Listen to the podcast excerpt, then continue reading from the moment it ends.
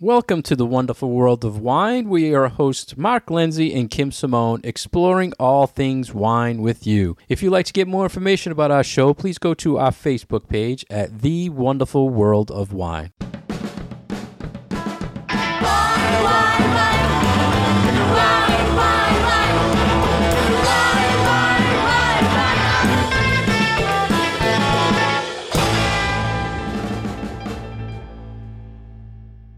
Hello again, and welcome to the wonderful world of wine. Good to see you again, Kim. How are you, Mark? I'm great. I'm excited to talk more wine topics with our listeners today. The first topic we have is from Forbes magazine, and it was Are U.S. wine consumers lazy? And it's based on Australian wines. Right. So lazy when it comes to Australian wines. And I really I liked this article. The author, she's a great writer, and it really put a point on the fact that Australian wine is sort of having an identity crisis. And when a lot of Australian wines first hit the US market about 20 years ago, they fell into this category that came to be called critter wines. So they were inexpensive, kind of bulk produced wines that all had like a fancy little critter on it, whether it was a kangaroo or a koala bear or a wallaby or, you know, lizards and geckos and all sorts of crazy things. And it, it really sort of put, I think, a damper on this perception that Australian wines can also be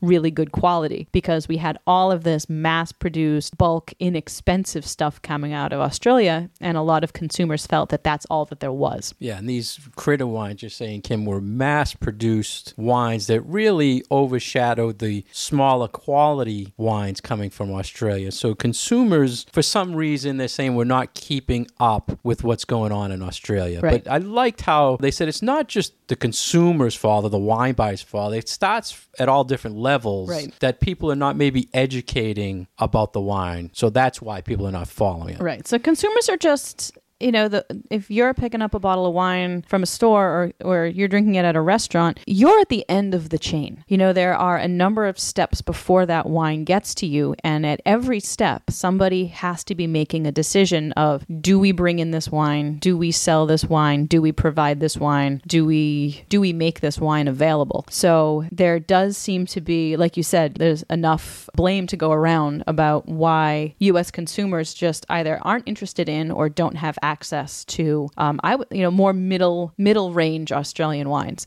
And I, I think it also needs to be brought up that in addition to the critter wines, there was also this category of like super high end luxury Australian wines. And they what I felt about them was after being exposed to numerous bottles in this category, I I just found that it was a style that I didn't really prefer to drink because they were so over the top, like big fruit and high alcohol and whether this was just a style that came about because of the heat of Australian summers or because winemakers were trying to make them in a certain style to appeal to critics. I'm not really sure where that falls, but there were kind of like two ends of a spectrum. You either have the really low end stuff that's all mass produced, or you have these super high end reds that are over $100 a bottle and are at like 16, 17% alcohol that I honestly just didn't find very pleasant to drink. Geez, I have so much to follow up with on that. Woohoo. So many things. First off, years ago, what would you say, other than the mass marketed Australian, what was the most popular varietal for Australia? Shiraz. Shiraz. It, you would see Shiraz from Australia, Barossa everywhere. Mm-hmm. And as a retailer, I can tell you right now, I might have had a whole rack of Australian wines. Now I have very few. And I No- don't think you're alone in that. That seems to have been like a category that really took a hit kind of across the board for retailers. So it's not just like you have chosen not to bring in Australian wines. This is this is a real trend. And I think that's the same on restaurant wine lists. So you go to a restaurant, how many Australian wines do you see? How many Shiraz do you see on a list nowadays? Yeah, you're lucky if you see like two. So this gets back to where you started saying, what are people showing? So as a retailer, people are coming in trying to sell me wine. I can tell you in a year, very few Australian, coming in with very few Australian mm-hmm. wines to try. And even less consumers are asking me for Australian wines. And like you said, Kim, the wines that the distributors are showing are the high end wine. And they're very hard to sell to people if consumers are used to the mass marketed wines. Right. So that is hurting it. They did m- mention a list of what consumers want and how everything on that list the Australian wines satisfy. Did you did you see that part? Right. So that there are wines available that are being made and are being produced that do fit the categories of wines that people are looking for. They're not all these gigantic high alcohol fruit bombs. There are good examples being made in Australia. But what she's saying in, in this article is that we're lazy because it's hard for consumers to change their opinions about what they perceive as a certain category or that all Australian wines must be like this. And it's it's hard to change those opinions on such a large scale. Yes, so she listed four things consumers want and they look at as far as what is hip in wine, what's the tradition and the history is, the stories behind it, and the whole experience in, in wine country. Mm-hmm. And Australian wines have all of this. Right. But like you said, Kim, people just won't research it or won't taste it. So what else can they do? I know I get a lot of surveys asking, you know, what's on my shelves, and they ask Australian stuff all the time. And they break it down by how many from this region, this region. You, you're lucky if you have one from Australia in general Yeah. nowadays. I don't think that consumers are up enough on honestly the different regions of Australia. So whether you have something from Barossa or you have something from Margaret River or you have something from McLaren Vale, I don't think that people know that there even is a difference. You know, you see the country and you see the grape variety and and it's kind of yeah, I think ingrained in people's imagination what these wines must already be about. So it's more I think changing changing opinions about styles and changing opinions about quality. And it's funny because in the in the wine world, the Australian winemakers are always looking at trends. That recently they were getting in trouble because they wanted to start making prosecco, and the mm-hmm. Italians are saying, you know, no, no, no. And there, there was another. I'm trying to think. It was I think it was another Italian thing they were trying to make and market. Was this a Nero d'Avola thing? I think so. It was another. They, they don't like the Italians for some reason. I guess. But- or they really do like the Yeah, but Italians, and that's what their looking- problem is. Right, they're looking at trends. They they're following what consumers want and trying to get them in, involved to to buy their wines. But the U.S. is just it's not following it. So I think it comes down to education. How did American consumers get on board with any number of categories that they never were used to drinking before, like Spanish wine or Australian wine when it first came on the market, or New Zealand Sauvignon Blanc? Like 30 years ago, there was no such thing as a, this market, this category of New Zealand Sauvignon Blanc. But then it started, and now we have it. So I think a lot of it does sort of need to start with the importers and the suppliers and getting people excited about the category and getting consumers informed. It's not all just yellowtail. Yeah, I was thinking you said that about education, Kim. I was thinking I can't remember the last time we talked about, say, Australian wine labels. No. Regions, but I, I know I worked in a few Shiraz and a couple of tastings. Yeah, I've used a few. I think I think I've actually used more Australian Cabernet in my tastings than I have Australian Shirazes. So I guess we're not really helping. The Maybe we need. All right, we need to help. either, right? We need to help and uh, improve the image of Australian wines because there are a lot that are very good that are in a, a decent price point. You know, in that kind of sweet spot that I feel of like fifteen to twenty five dollars a bottle retail. That are you know reds and whites and are fruity and are fun and are somewhat serious and and really can fit in with everyday wine drinking for a lot of people. So maybe we need to uh, Yeah, we're lazy. put a little more effort. We're, lazy. those lazy, lazy. consumers. And we actually we, we have to share the story with the listeners, but the the woman we both follow this woman that wrote this article, and we were so lazy we couldn't figure out how to say it. Her I last name. tried. I right? tried to So find out how wanna to pronounce her last name.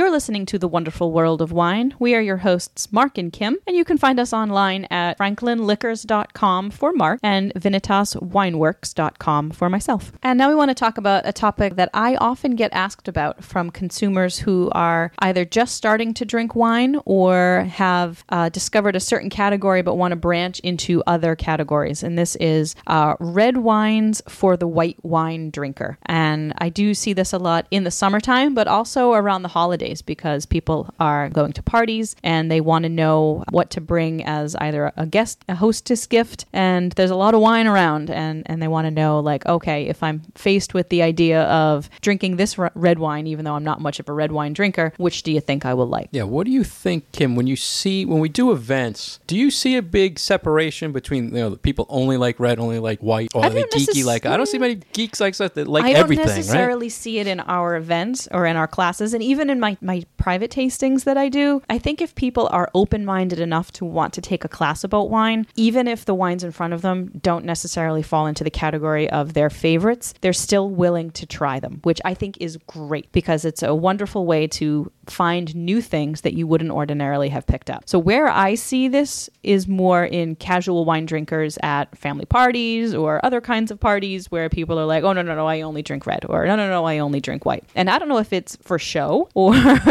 or what, but I do find that our um, our students do tend to be of the open-minded sort, which I think is great. Yeah, years ago they said the consumers were 70% white, 30% red drinkers. Now it's 70% red, 30% white. Yeah. And I think it's even probably lower white as far as what, what I, I'm seeing retail side. Yeah, I feel like we did sort of see a shift from white wine drinking to red wine drinking, but that's over the course of a of a long period of time. So I do have a lot of people who are red wine drinkers, and when I do big events, 75 or 100 people, I usually will make sure that I have more red on hand than white because that does seem to be the category that uh, gets gets more consumed. So in this article, Kim, they mentioned two good, what I thought were good points of why it's hard to convert a white drinker to red. And one of them was the white wine drinkers like to drink their wines cool, and they also the white wines have a different mouthfeel or texture, as we Right. talked about in the past. I loved that they talked about temperature because I feel like that's not actually something that we talk about all that often. And we talk about how white wines should be drunk at a certain temperature because of this, and red wines should be drunk at another temperature because of this. But it doesn't really play into our idea of, well, maybe you like it more because it's cold. But I think that that was a really, really valid point that maybe some white, white wine drinkers are just cold beverage people, and the idea of drinking something at room temperature just doesn't work for them. And I had never thought of that before. So uh, this this really sort of opened my eyes to that. Yeah, and I would have loved to have seen some sort of stat that says people are red wine drinkers, but they're seasonal white wine drinkers. You know what Mm-hmm. I mean? So I can see drinking because of the heat. You want something cool, Yeah. you, you go to white. But uh, are you really a red drinker? So there's Well, not much I kind of feel like we see the opposite. You know, people maybe are white wine drinkers, but in the wintertime, so they're going the other. they're going the other direction. You know, they're like, oh, yeah, you know, a nice glass of red wine in the wintertime when you're eating heartier food or you're So sitting in by theory, fire. the So percentage know. should be 50-50. It should be. Why? Maybe if they only ask in the summer, you have more white wine drinkers. They only ask in the winter, you have more red wine drinkers. I don't know. And it, maybe a lot of it is people's perceptions of themselves too. Like we don't really tend to track how, and I don't. I certainly don't do this to myself. You know, I tend to describe myself as I drink more whites and rosés than I drink reds. But I've never taken a poll of myself. You know, checked off a little chart, and you know, Yeah. this is when I drink red, and this is when I drink white. So it could just be that I perceive myself to be a white wine drinker, but I could be drinking more red than I think I am. So I, I don't know. It's funny you said that because I have I track all my wine tastings in an app, and by far I taste every year more reds than whites, and that's what the people are bringing to me to bring up on my shelf. Right. So if I'm not tasting a lot of whites, chances are they're not getting on my Right. shelves for you to buy them. And you might not be tasting those because it's what you prefer to drink. You're tasting those because you need to figure out what is going to work best in your store. So it's not what you're drinking when you go home at night. Right. I, I need Right. to find things that people ask me for as well. So it's tough. Exactly. Let's talk about the right, so next thing yeah, they, they, they mentioned was the reds also have a different mouthfeel Right. than a white. So the white drinker might not like that texture or the bitterness of a red wine. Mm-hmm. And we talked about this when we when we talked about uh, textures versus flavors, and we do this every once in a while. Red wines have a component called tannins to them, which, in addition to making your mouth feel a little fuzzy, or sometimes we'll use the word silky or velvety, but there's there's a texture in there because of those tannins, which sometimes can taste a little bitter to people. And I think that that is a flavor that some people can get used to and eventually really enjoy, but that other people it's it's way too off-putting for them. Yeah, I like to think of it as like mouth dry, Yeah, drying, versus mouth watering Right. type texture. Right, and then white wines generally tend to be on the opposite end of that spectrum. So you have more acidity, and acid's not a bad word, for white wines, which make your mouth water. So it really is kind of two sides of the same wine coin, where whites make your mouth water and reds kind of dry you out. I, I like that. So they mentioned that. six best wines to convert someone from white to red. And I think this is good for someone who comes to us and says, right away, you put a red wine in front of them and say, I'm not a red wine drinker. So this is a guide just for that person to say, this is what you should really try. And I agreed with a lot of them. They started out with saying Pinot Noir is the first thing to try. And Pinot's the classic recommendation because it is on the lighter end of the red wine spectrum. And a lot of New World versions, so think California, don't have necessarily a lot of tannins to them and have a lot of nice fruity flavors. So they can be a very nice introduction to the white wine drinker who wants to try some because they don't they have more of that acid. They don't necessarily feel super drying in your mouth and a lot of them are, are quite yummy. Yeah, I like the recommendation about cool climate Pinot Noirs because those are the absolute lightest mm-hmm. red you're going to find. You can basically see through these these wines. They're almost rosé style. So that is a great starting point to get them into the red grape without that body. That's the lightest style you can you can get. The second grape they mentioned was the Gamay grape, Kim, and we also love to recommend this. A little bit more fruit maybe than Pinot mm-hmm. Noir. Weight is approximately the same. This is where I usually start for recommending a red wine to white wine drinkers who want to branch out. Sometimes I will recommend that they start with Pinot Noir, but I usually go with Gamay because of the fruitiness factor. So the flavor of Gamays tend to be more like fruit punch. Sometimes for the Beaujolais Nouveau, it's almost got more of like a bubblegum banana kind of a flavor to it. So I think because I find the fruity style to be more approachable for people who don't necessarily have a lot of experience with reds, this is where I, I generally tend to start. I agree. I agree with that. All right. And the next three were all Italian grapes, Kim, that they recommended. And a couple surprises maybe to hmm. me. Barbera from the Piedmont region was on the list, and they're saying because it has the same acid maybe as whites. I don't. acid. I don't agree with this recommendation at all. I actually find for myself that Barbera is little heavy. relatively tannic A little heavy and too, pretty no? pretty heavy, and a lot of them tend to have what I call like a like an earthy kind of a factor to it. So there's savory notes of like herbs and earth, and sometimes a little gaminess. I think if you are a white wine drinker who is not used to those sorts of flavors, that they kind of smell and taste a little off-putting. Yeah. So I yeah, agree with that Barbera. totally. I, I mean, you I- I would never think of Barbera as like a hey intro to red wine kind of kind of red. You can get some that have great cherry fruit, but then again, you can get some that are just dirt. Yeah, right. and I, think mean, that there's and that's, too. that would I think turn I find them people too off. tannic. Yeah, too tannic and too dry, and If yeah, you that get that earthiness. earthy style and they try it, they'll probably never try another Right. red, you know, so that's sad. The next grape they talked about was Scavia. Do I say it right, Kim? Schiava. Schiava. Schiava. My Italian. I'm working on it, Kim. And I agree with this one because I find that a lot of Schiavas from the northern part of Italy, and actually they make some really good ones in the Finger Lakes of New York as well, is more akin to Pinot Noir. So the fruit is a little bit lighter. They're still dry, and but they they they're not quite as tannic as those Barberas. So a lot of them are, are so light that you can see through them. They tend to be refreshing, which is I think what they were trying to go for with the Barbera with the high acid. So because they come from a cooler climate, they're more similar to those cooler climate Pinot Noirs that you were just talking about. yeah, not only cooler climate, but the Alto Adige region in Right. Italy, way up northeast, and it's mountain fruit. So it's it's high altitude and it's light. Great. I, I love this varietal. Yeah, it's I do very too. misunderstood, but it's very great. And there's not too much of it out there, so it does take a little bit of a search, but when you find them, they're really quite good. The next Italian grape they talked about or style was Lambrusco. Yeah. Which to me, the same you felt about the Barbera, Kim, I felt that about Oh, Lambrusco really? Because there are so many different versions That's and it's not the same grape as many people think. So it can be very what I call foxy. You can Mm. get some versions that are fizzy. There are some great fruity versions. I think it's coming back in style, great food wine. See, I But don't think I've ever met a Lambrusco I haven't liked.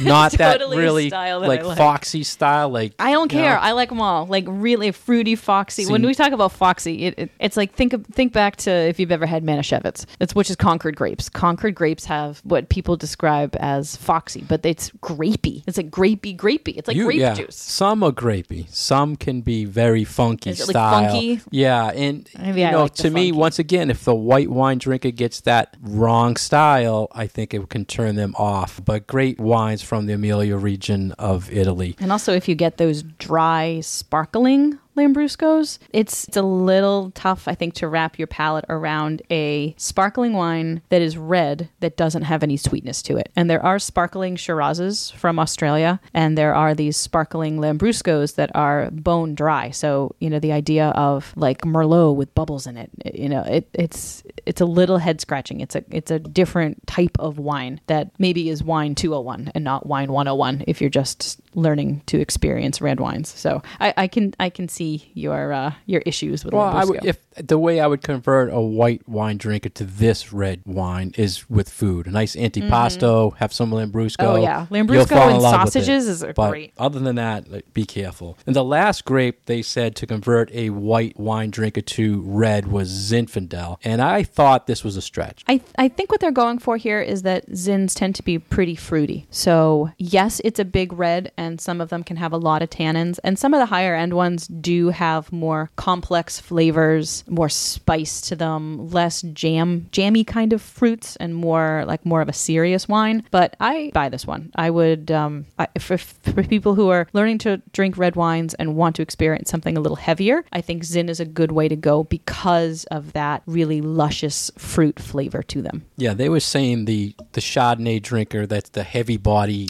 white Yeah. Chard drinker, Yep. would like this because of the body or the weight. I, I just think be careful because, like you said, Kim, there's the fruity Zinfandel and there's the maybe smoky, earthy Zinfandel that I think once again can throw throw you And off. I think for people, this kind of can come down to price point too. So usually those funkier, smokier, like you were just saying, more serious Zinfandels are going to come with a higher price tag. So if you see a Zin that's $25 and up, it's going to probably be one of those more serious ones. And then if you see like a $10 or a $12, those are going to be more that fruitier, easier to wrap your head around styles of Zin. So, Kim, they mentioned the heavy white wine drink and converting to red. What would you recommend if the person is a oaky white wine fan of like, you know, higher end Chardonnays that are really oak? No fruit, you're just tasting that oak, that creaminess. What red would you go to? might go to some of those California blends that tend to have a lot of oak to them. So maybe Merlot predominant or even Cabernet predominant. Um, it might not necessarily be all about the tannins. There are a lot of reds out there that have a very noticeable oak component. And sometimes you can even tell that from the label. Like we talk a lot about if, if it references the barrel on the label, then chances are you're going to get one of those oakier, more creamy, more vanilla, coconutty, nutty kinds of things. So, like those bourbon barrel wines that we talk about. But I would be perfectly comfortable recommending one of these Zins to someone who likes those big oaky whites as well. Yeah, so less tannins. Yeah. Yeah, more smooth, more, more Kind of smooth, but, From the but oak. oak. smooth. maybe Yeah. aged more, you think? Not necessarily, No. because I feel for aged wines they kind of lose the fruit a little bit, and w- what I would be looking for would be that that big fruity flavor in addition to that oak for them. So someday I'll, I'll ask Kim a question and she I'll stomp her somehow. Oh, I, you, know, I feel like you stumped, someday stumped. I, will edit out the hesitation to make you look better. Or you can add in some hesitation.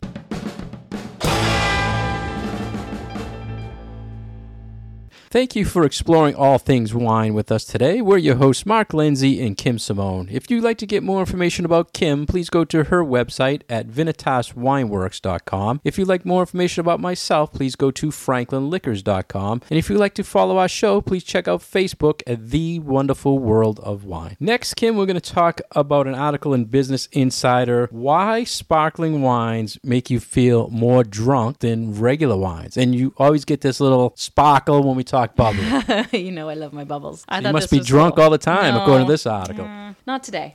um, yeah. So why do bubbly wines make you feel a little bit more drunk than than still wines? And there were some experiments that were done to see if, in fact, the blood alcohol content of folks after they drank sparkling wine as opposed to still wine was higher, and indeed it was. So it's not just a feeling, a, a- maybe a placebo effect that when you drink sparkling wine, you feel like you're celebrating something, and so then you feel a little more giddy or lightheaded. No, it actually turns out that sparkling wine enters your bloodstream at a quicker rate than still wine. I thought it was interesting, Kim. They did do scientific tests where Yes. they gave people still wine, gave, gave people sparkling wine. They took their blood alcohol level, and they're like, "Wow, wh- Right. why is this?" And right? they used the same wine. So they used freshly opened bottles of champagne and then the same type of champagne, but they had stirred it up uh, to get rid of all the bubbles. And then use the two of those as their comparisons. So the the other thing I thought was funny in this Kim was the same. Uh, I don't know if you want to say chemical, like CO two or whatever Yeah, is carbon in, dioxide. Whatever is in uh, the sparkling wine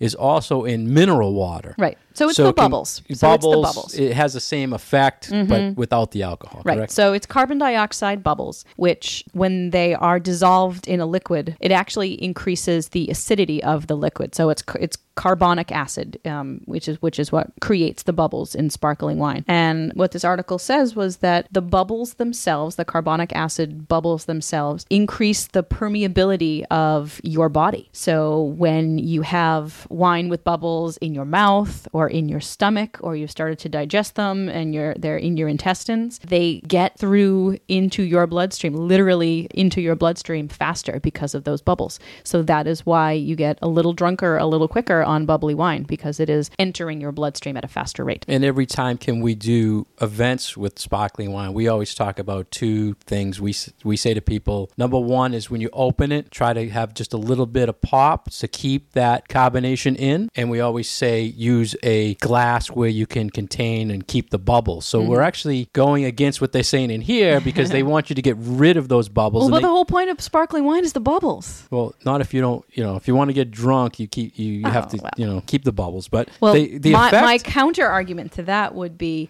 have some food in your stomach first. So we do tend to, I think, especially in celebratory settings, get into a party or you know the reception of a wedding or whatever, and the first thing you're handed is a glass of sparkling wine, even before you've had any food. So my idea for people would be eat a little something first because the food in your stomach is going to counteract it getting the alcohol getting into your system too fast. yeah, they said nothing about They food. didn't say anything about food in this. They recommend just to soften the effect, you use a coupe glass instead of a flute glass. So you're not narrowing. If you narrow that diameter of the glass, then you the bubbles will keep longer. But I think that defeats the point of having sparkling wine. The whole Yeah. point of it is that you want the bubbles. That's like telling someone, okay, well, your martini has more alcohol in it than my glass of Chardonnay, so you should be drinking the Chardonnay instead of the martini because it has less alcohol. I wonder what, when you talk inexpensive sparkling wines where they're artificially adding carbonation, Hmm. is that where the bubble is bigger? Because, Right. Right, Right? is that worse to get you drunk? I don't Because it's a know. bigger bubble? But those I know if I drink an inexpensive sparkling, I'm hurting the next day versus That's a true. fine champagne. So. I'm wondering how that affects. I wish they would have done that. I That's a guess. really interesting point. I hadn't I hadn't considered that. Like when it's a carbonated as opposed to a naturally occurring sparkle. To Maybe your wine. if there's there's if it's finer bubbles, they say there's more. So maybe that's worse Right. than a Maybe. few big bubbles. Right, that's what I was thinking because say you have a bottle of very inexpensive sparkling wine where they've carbonated it like it was Coca-Cola. Those bubbles don't last very long. Whereas if you have a glass of nice champagne, you know, the bubbles in that glass are going to be what we call persistent so that they stick around a little bit longer in your glass.